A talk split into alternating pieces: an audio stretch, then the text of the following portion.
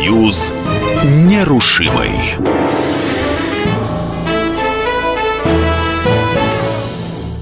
Здравствуйте, в студии Иван Панкин, журналист радио «Комсомольская правда». Четверть века назад, в 1991 году, распался Советский Союз. Мы рождены, чтоб сказку сделать былью, преодолеть пространство и простор. Построить коммунизм большевикам не удалось ни во всем мире, ни в отдельно взятой стране. Почему после Октябрьской революции не свершилась мировая? Что нужно было делать большевикам, чтобы распространить коммунизм по всему миру? Умные головы спорят об этом вот уже 25 лет и будут спорить еще очень долго. Революцию делают люди, и никто еще не смог опровергнуть тезиса о том, что роль личности в истории человечества играет первостепенную роль. Кто же был среди тех, кому в начале прошлого века выпало воплотить идею мирового коммунизма?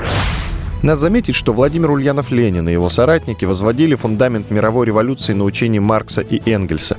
А те, в свою очередь, утверждали, что без мировой революции коммунизм утвердить не удастся.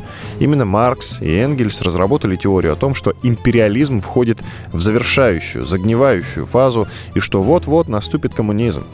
Вполне естественно, что Ленин подхватил эту идею, сделав ее краеугольным камнем советской коммунистической идеологии. Большинство соратников Ленина искренне разделяли эту идею. Кто в большей степени, кто в меньшей. Меньшевики во главе с Мартовым и Плехановым считали, что не только Европа, но и Россия пока еще не созрели для мировой революции, поскольку Россия — это крестьянская страна с небольшим процентом пролетариата. Зиновьев и Радок, наоборот, предлагали ускорить процесс охвата всех стран мировой революции. Они считали, что Россия — это своеобразная стартовая площадка для мировой революции, которую надо устроить как можно быстрее, а России воссоединиться с Германией. Но при этом они сами не верили, что большевики удержатся у власти долго. Сам Ленин через два с половиной месяца после событий в октябре 17 года восторженно писал «О, мы уже продержались дольше, чем Парижская коммуна. Это здорово. Надо как можно быстрее начинать мировую революцию». Помимо Радека и Зиновьева, о мировом революционном пожаре мечтали Троцкий и даже Сталин. Но Троцкий был скорее теоретиком, чем практиком. И он вынашивал идею мировой революции до последнего, однако у него не было своей, как теперь говорят, команды. К тому же Троцкий не шел на компромиссы. Он отвергал дружбу людей, с которыми стоило дружить, и находил врагов там, где их не было. Поэтому он и не стал лидером советского государства. А Сталин стал.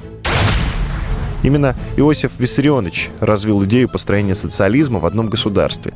Случилось это вскоре после смерти Ленина. Позиция Сталина вызвала шок у большинства соратников Владимира Ильича и у коммунистов всего мира.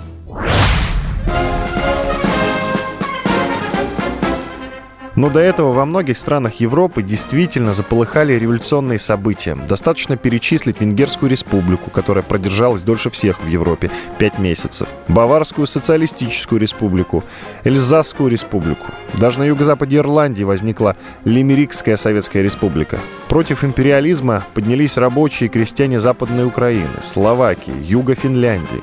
Однако в большинстве перечисленных стран правящим кругам удалось нанести упреждающий удар и развязать террор против революционных лидеров. В Германии убили Карла Либнахта и Розу Люксембург, в Баварии устранили первого премьер-министра и целыми сотнями истребляли активистов германской коммунистической партии. Ударом в спину коммунистам можно назвать и позицию социал-демократов. В той же Германии Компартия приняла решение, что она осуществляет исключительно духовное управление коммунистами, а в каждой местности ячейки сами могли принимать собственные формы управления – парламент, совет или что-то иное.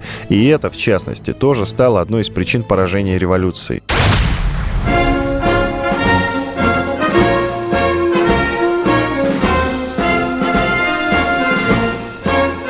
Что касается России, то здесь, чтобы предотвратить развитие революции, надо было арестовать и нейтрализовать Керенского и Ленина. Сделать это не получилось, хотя попытки были. Большевикам удалось победить благодаря тому, что их идеи равенства и братства упали в благодатную почву. Как говорится, верхи не могли, они за них хотели жить по-другому. Невероятно, но распространить коммунизм планировалось и на других планетах Солнечной системы, например, на Марсе.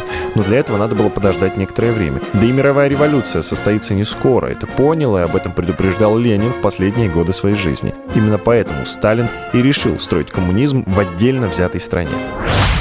Разочарование охватило многих сторонников мировой революции. Как грибы после дождя стали появляться фантастические романы о полетах на другие планеты Солнечной системы, где пролетариат надо освободить от капиталистической эксплуатации. Некоторые писатели уверяли, что жизнь на Марсе или на Луне можно легко обустроить, надо только как-то добраться туда.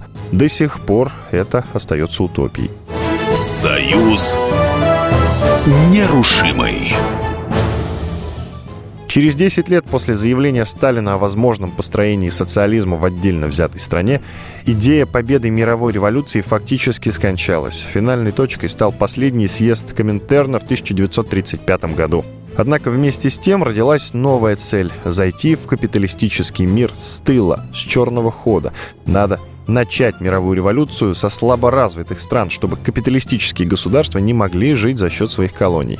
Действительно, в Латинской Америке началось сильное партизанское движение. На борьбу поднялись народы Индии, Индонезии. Идея мировой революции на планете Земля не умерла окончательно. Достаточно вспомнить республиканскую Испанию, революцию бардачей на Кубе во главе с Фиделем Кастро, деятельность Сальвадора Альенде в Чили, Китай, Северный Вьетнам и Корейскую Народно-Демократическую Республику. Мировой революции не удалось охватить весь земной шар, но в отдельных странах революционные события имели весьма широкий резонанс. Даже в Соединенных Штатах Америки в начале прошлого века прошли мощные демонстрации и забастовки. Да и сегодня в большинстве стран мира правительства стремятся на законном основании изъять у богатых лишние деньги. В ход в первую очередь идет прогрессивный налог, а для малообеспеченных граждан гарантируется бесплатное образование и прочие социальные привилегии пенсионерам, инвалидам и другим категориям обездоленных. И многое, что казалось в 1917 году утопией, сегодня вполне реальные вещи.